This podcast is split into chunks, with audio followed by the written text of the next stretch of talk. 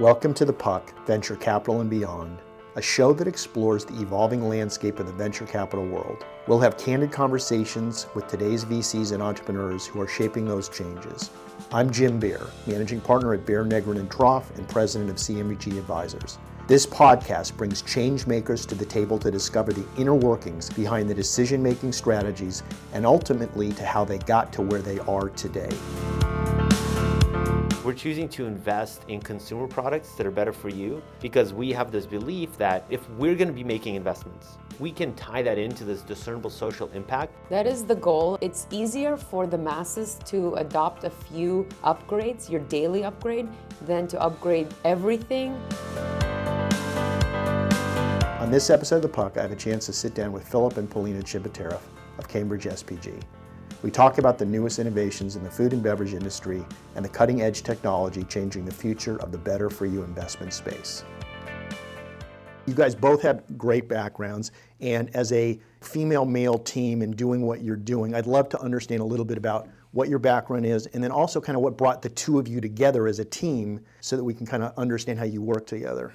Right. So Filipp and I are brother and sister. So I guess so, we didn't really so our, have a choice. Our no. parents at birth kind of brought us here. so we came from Russia in 1993. I was eight. Polina was almost 10 and we didn't have any friends we didn't speak english so we became best friends because we were the only we could communicate and we couldn't communicate with anybody else and then after college and we both went on to separate things but ultimately we wanted to start a business an investment company, we joined forces, and that was the distressed real estate acquisition effort. Yeah, so in late 2009, early 2010, we saw a lot of banks having these distressed foreclosed properties going up for 10, 15 cents on the dollar. And we started with a small property, and then later on it got bigger and bigger.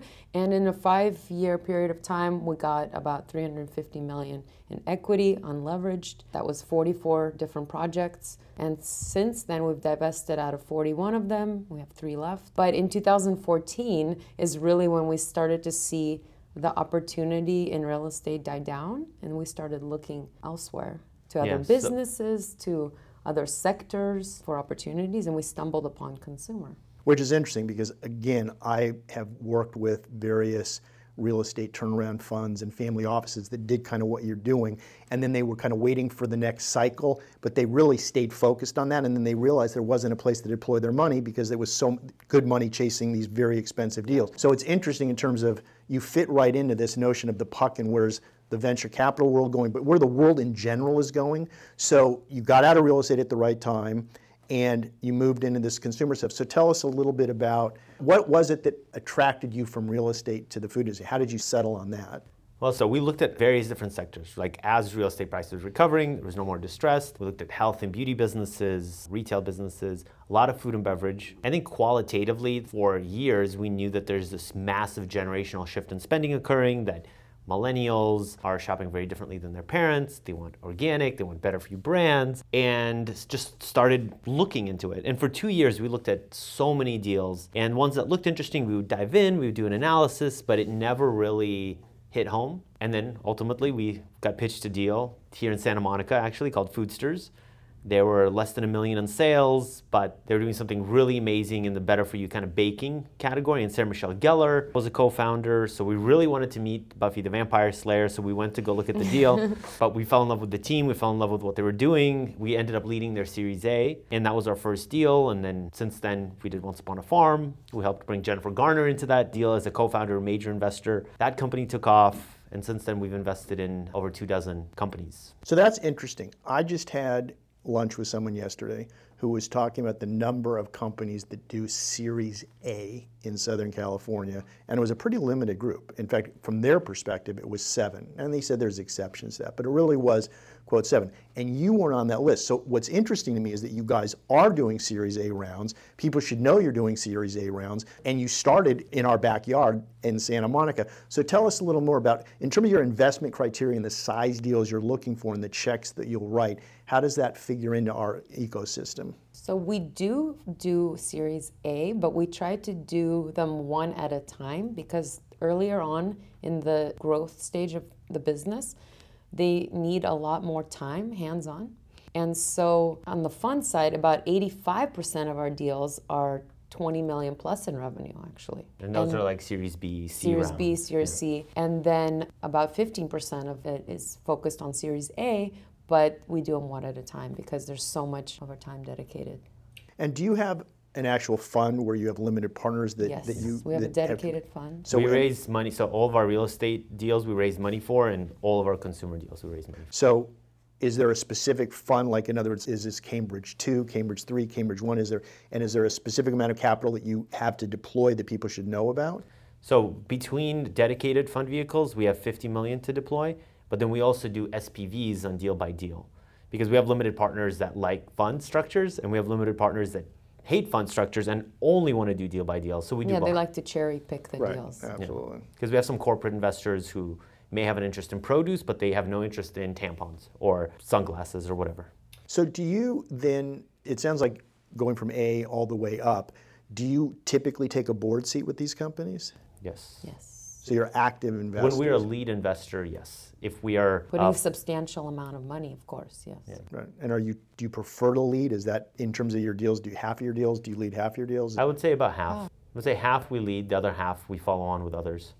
And so when you're, in terms of your network of co-investors and other stuff, are there particular VCs, like do you work with the ones up north more? Do you work with ones in Orange County, Silicon Beach? I mean, we have friends in all over the country. in the We're in a VC lot. I mean, we're in a lot of deals with Harbinger Ventures, with Beechwood. Beechwood. We're in a deal with VMG, which is up north, pretty big fund. TSG. Yeah, TSG, 9 billion AUM. So we're in Purveyor Vote together. I mean, we have co-investors on all of our deals. So when you talk about food and we talk about Southern California, are there things unique to our ecosystem that have anything to do with why food and why Southern California? I think there's pockets around the country. And Southern California is one of the main places for food innovation, but Austin, Texas is huge. Denver, Yeah, Denver, huge. Colorado. Very big pocket. Yeah. So I think anywhere where you have dense metropolitan areas with a high concentration of educated millennials surrounded by affluent neighborhoods, right, where there's capital to fund these ventures, I think that just fuels innovation, right? And here in LA, there's a lot of wealth, a lot of angel investors, right? The angel investors invest in all these early stage concepts that otherwise may or may not have gotten off the ground. And sometimes they do get off the ground and take off and become a Dollar Shave Club or, you know, an honest company.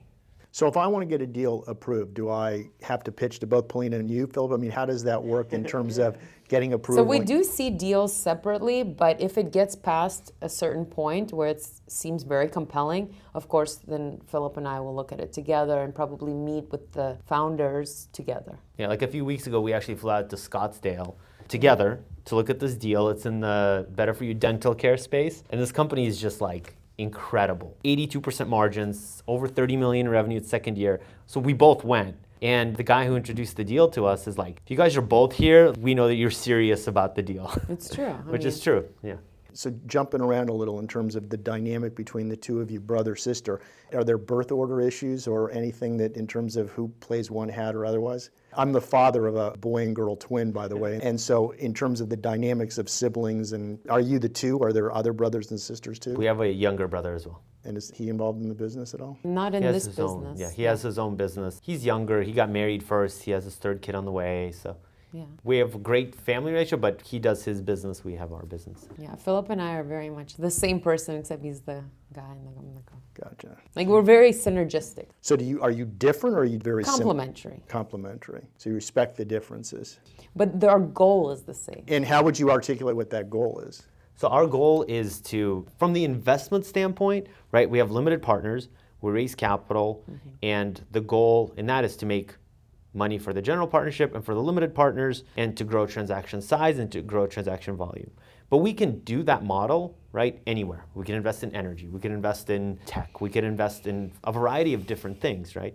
We're choosing to invest in consumer products that are better for you because we have this belief that if we're going to be making investments as an investment company, and if we can tie that into this discernible social impact, such as making better for you products more accessible, not just to the very affluent, but to all people, then that's where we're going to focus on energy. And in real estate, we actually did the same thing. So we invested in a lot of what now would be called opportunity zones before they were called opportunity zones. And then we would donate to, for example, schools in that neighborhood and do community events. You raise an interesting issue from a social consciousness perspective. I was listening to something on the Daily today about the trickle down nature of the tax cut, and they did a really detailed analysis about Fred Smith and FedEx. And what they basically said is that they lobbied a lot for this trillion dollar tax cut, but then in the year post the tax cut, FedEx has not spent any money in capital infrastructure, but they did pay it out in the forms of shareholder distributions. And there's a whole discussion about whether or not that's going to ultimately lead to capital investment and everything else. But in the organic food space and in these better for you food categories with 30% of the economy now this upper middle class these people that are buying these products i understand that they're going to alfred's and buying a $4 smoothie or a cup of coffee and otherwise but there is the 70% of the rest of the country that isn't partaking of that are the foods and the technologies that you're developing will they eventually trickle down and benefit those other 70% that is the goal. And then some of the companies, like the ones that we try to focus on, are the ones that are easily to adapt to an everyday lifestyle, like a better for you bread or cup of coffee. You're, it's easier for the masses to adopt a few upgrades, your daily upgrade, than to upgrade everything, and especially the more expensive items in life, like cars or residences or vacations, and all that. So when you talk about daily upgrades like coffee and bread, can you give us an example of some of the things that your companies are doing that are either out there currently or that we should be looking for? I mean, so Once Upon a Farm is a great example because prior to Once Upon a Farm, the fresh baby food category didn't exist. You had about 60% of moms making the food at home for their babies, and the rest buying shelf stable products from Gerber, from Plum Organics, from Happy Baby, a variety of these different brands. That are older than the baby. Right. Yeah, these shelf stable products were older usually than the child that was eating them. Right, that's funny. And so Once Upon a Farm came out with fresh baby food using HPP, which is high pressure pasteurization technology, which gives fresh food shelf life of 120 days. So now this technology enabled this product. And today it's the number one selling baby food at Whole Foods. It's now 40% of the whole category just two years in. But the interesting thing that Once Upon a Farm has done, they realized, well, we sell really well in Whole Foods, we sell really well in Sprouts, these affluent stores, right? But they are also in Walmart, they're also in Kroger, they're also in Target. And they went state by state and have been getting WIC certification for their product, which now enables lower income mothers and single mothers, right, who are on government assistance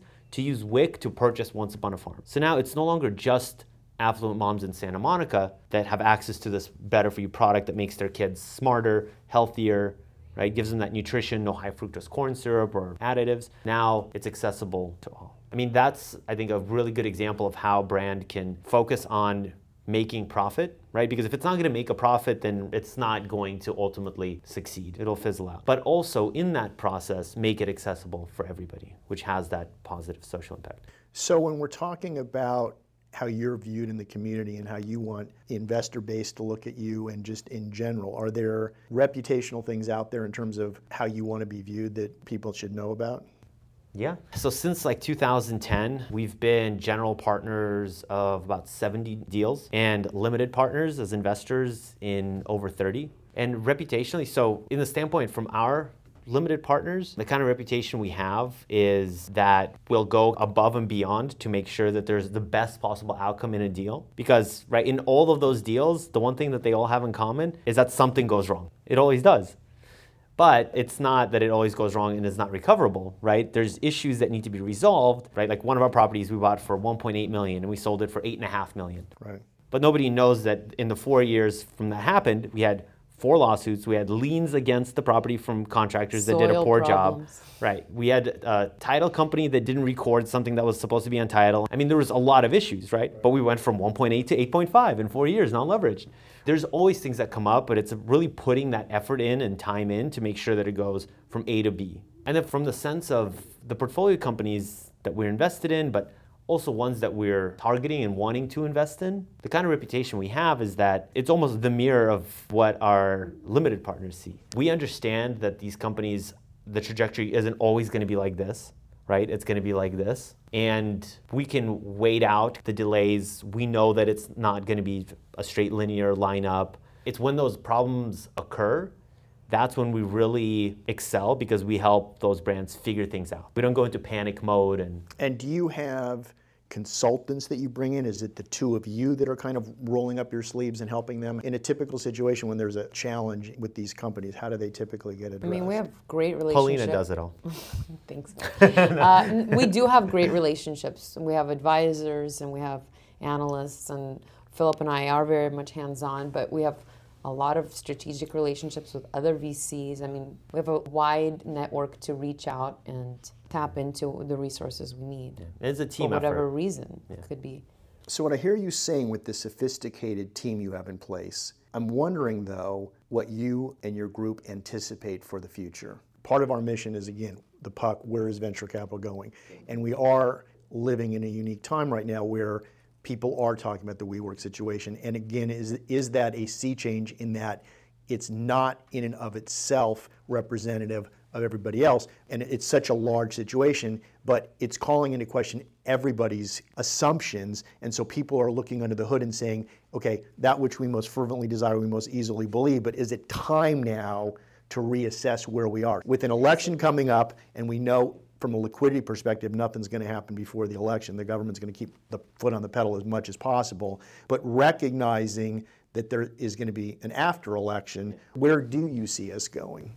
So I think the reason that WeWork and right Uber and not just these big high-profile companies that have this national attention, but also smaller companies and more local companies that have experienced growing top line at all costs. And the reason that that happened is because strategic acquirers or private equity firms or public investors and retail investors, right, rewarded top line growth and were not focusing on the burn rate. And sometimes the unit economics behind the companies were sound, and so they spent a ton of money, gained market share, but ultimately because they had strong margins, right, the unit economics of the actual product service, whatever made sense, they reached profitability.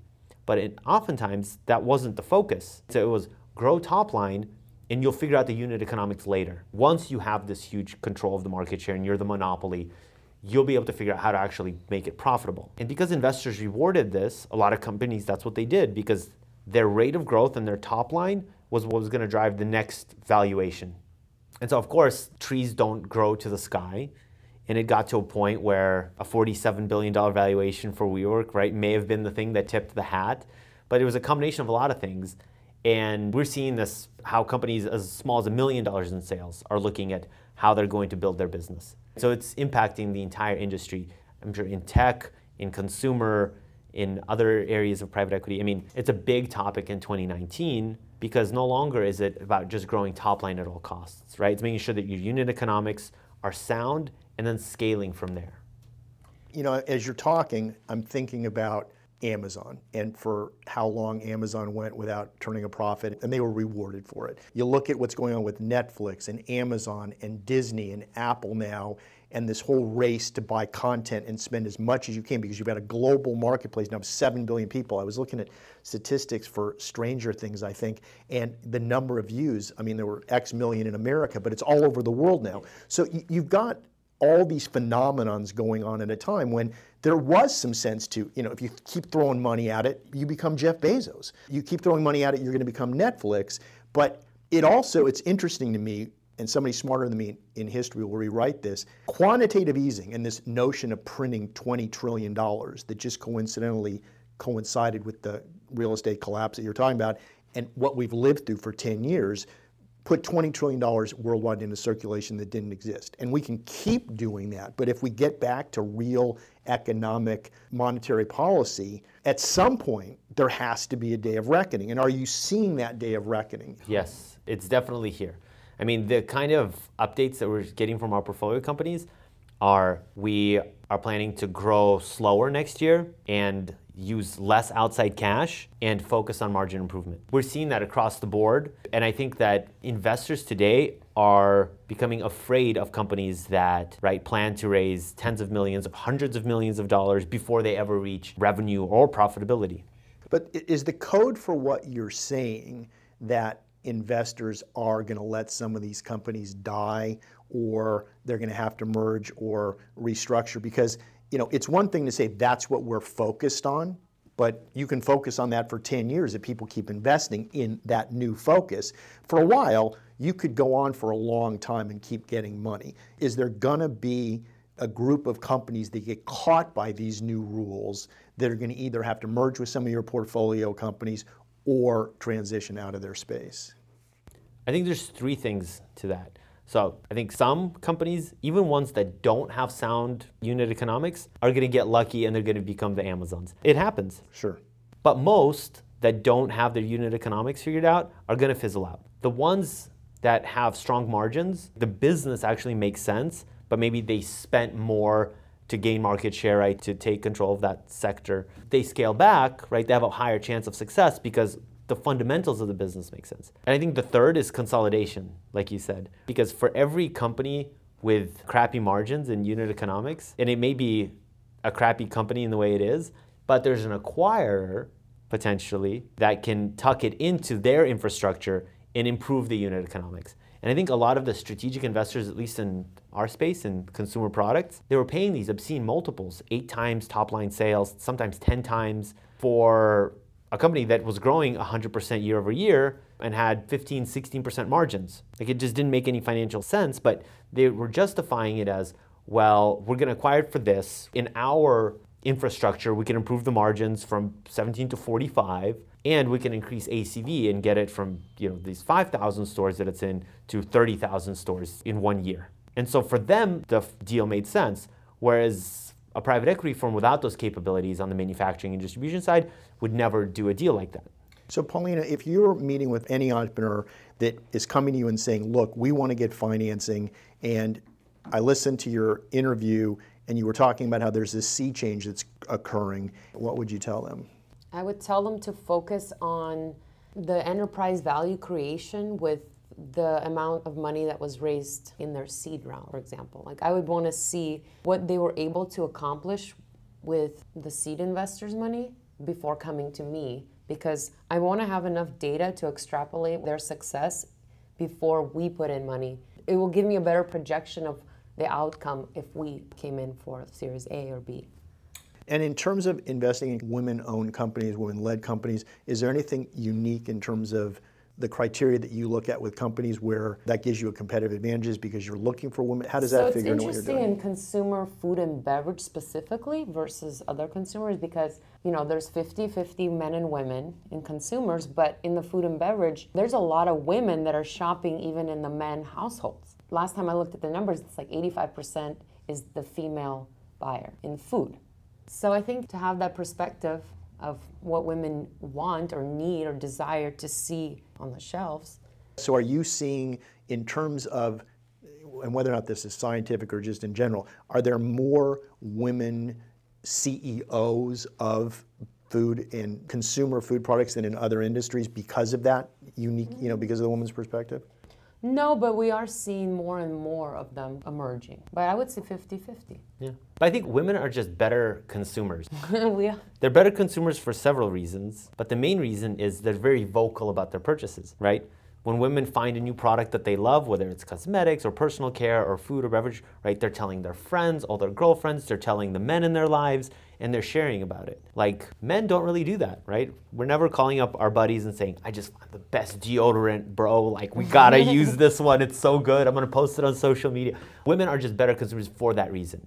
When you're helping your companies or you're deciding which companies to invest in, reading between the lines in terms of what you just said, are you also looking for companies that, from a marketing perspective, there's a huge social media opportunity in terms of how those products are marketed?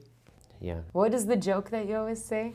In this industry, you can't look at the industry as or at the products as a 40 year old man. You have yeah. to look at it as a woman between the ages of 18 and 30 yeah. or something, or 34. To determine if it's going to be cool, if it's going to be hip, like if it's going to take off. Right.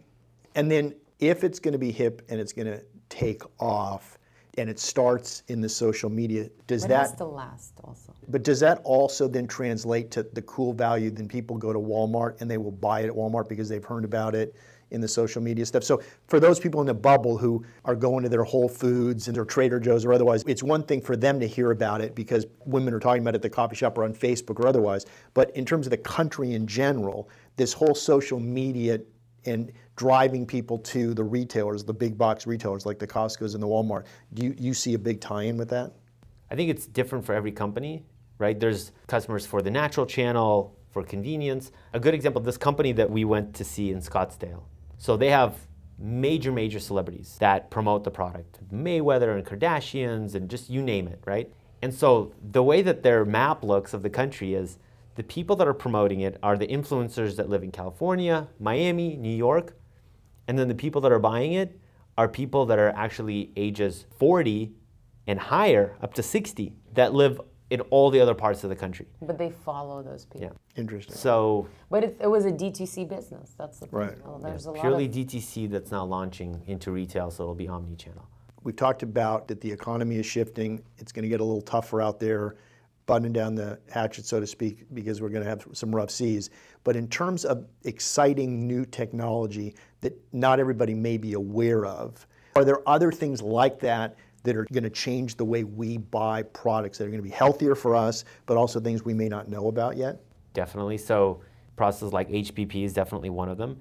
But I think there's a big focus right now in sweetener systems. So that's a big, big topic from a technology or innovation standpoint. yeah, and being able to derive from fruit versus Yeah.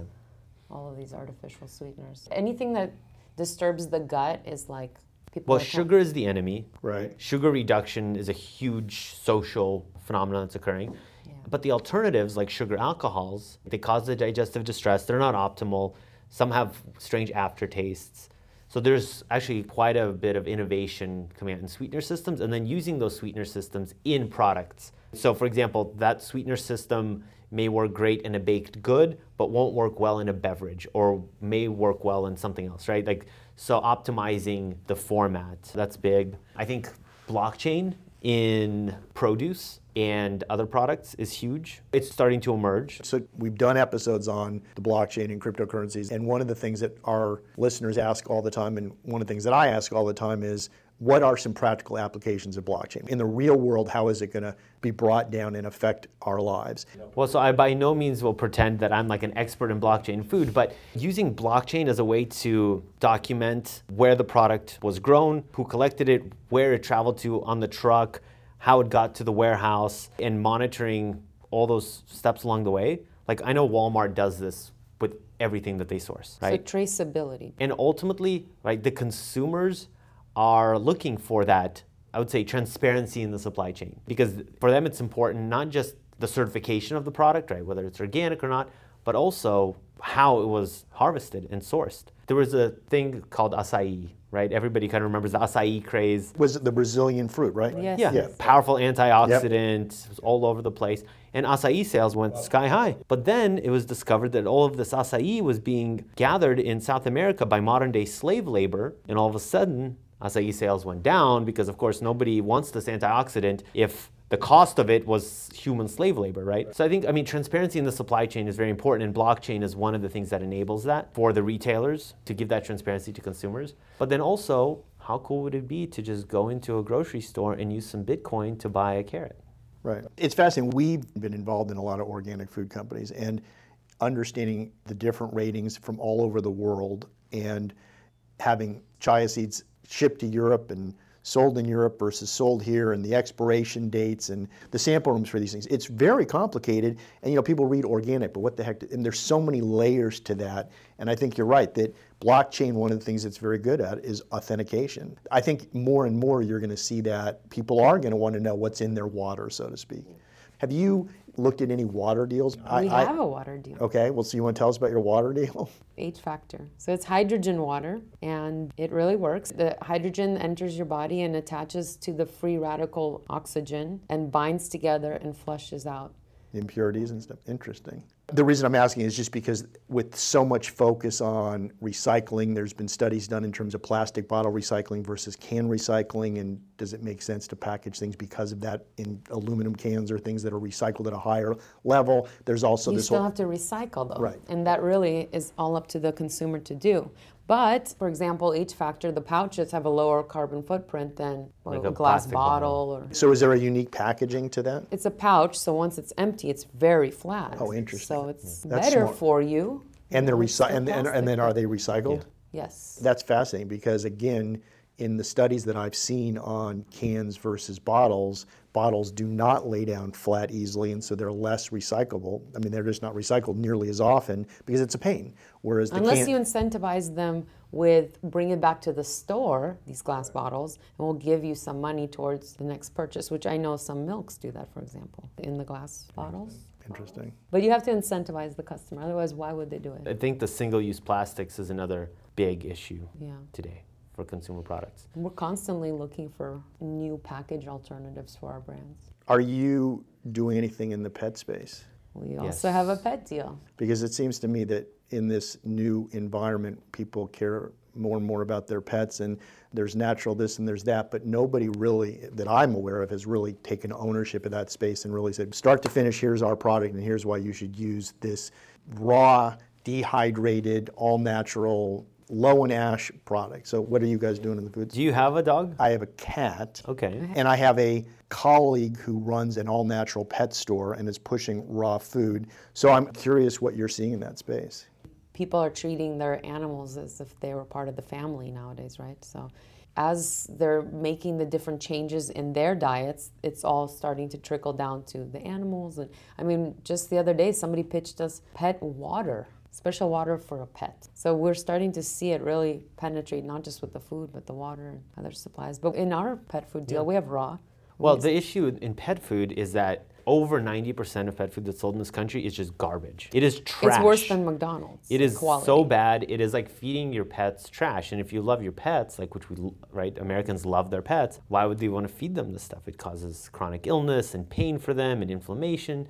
And so because of this awareness is growing, the pet food industry is having the same shift as the human food industry. The and aha moment. yeah, the raw, organic, biologically appropriate is a big term. So dogs, cats, in the wild, they'll never eat grains. They're not going to eat soybeans. They're not going to eat corn, right? And all these fillers that are in these conventional pet foods, they're supposed to eat meat. So having an appropriate, biologically appropriate diet for pets is also very important.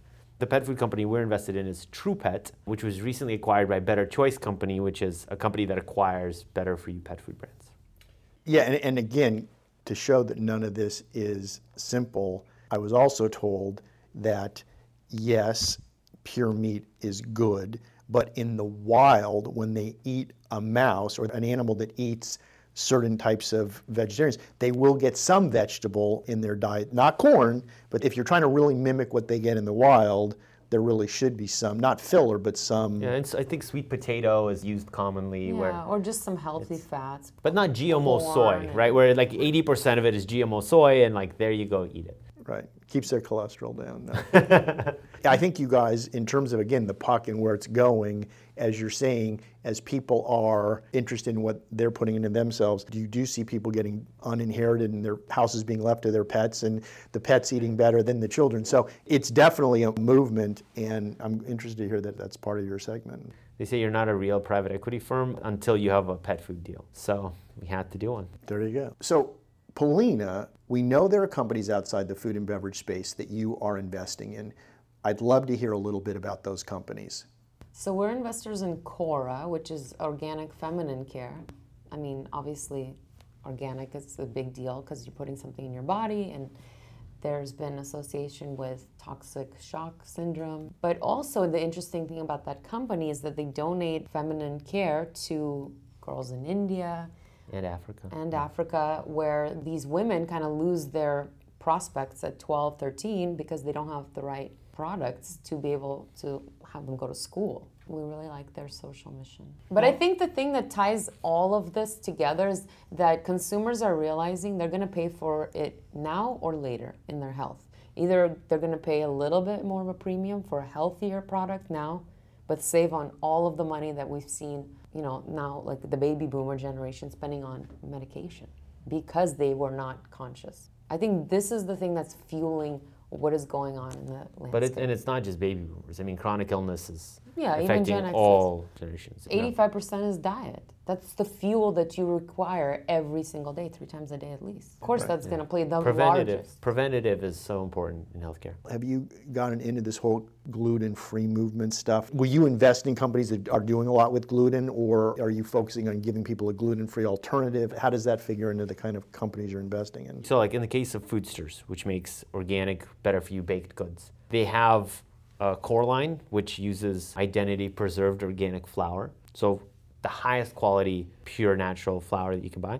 But they're also coming out with keto, gluten free, right? All these different alternatives that have lower sugar, for example, and having different lines that offer different consumers what they want. I mean, the issue that we've seen with gluten intolerances, lactose intolerance, food allergies, a lot of times it's not the actual food that's creating the allergy, it's either the process or the pesticide that was used that's creating the allergy right? So a lot of genetically modified ingredients, the reason they're genetically modified is so they can withstand pesticides because the weeds can't withstand the pesticides. But if you genetically modify that crop, it's not, not impacted by the pesticide, so the weeds die and the crop stays alive. But that pesticide residue is what's creating a lot of the food allergies. Lactose intolerance is created because of the way that the milk is pasteurized. So the lactose, which is the protein, stays, but the lactase, which is the enzyme that helps your body process that lactose, is destroyed by the pasteurization process. So that's why a lot of times people that are lactose intolerant, they can drink raw milk and they don't have the issue. It's not just a food, right? It's when man gets involved with food and over processes it and sprays it with too much stuff and does all these scientific experiments to it, that's when it starts creating issues.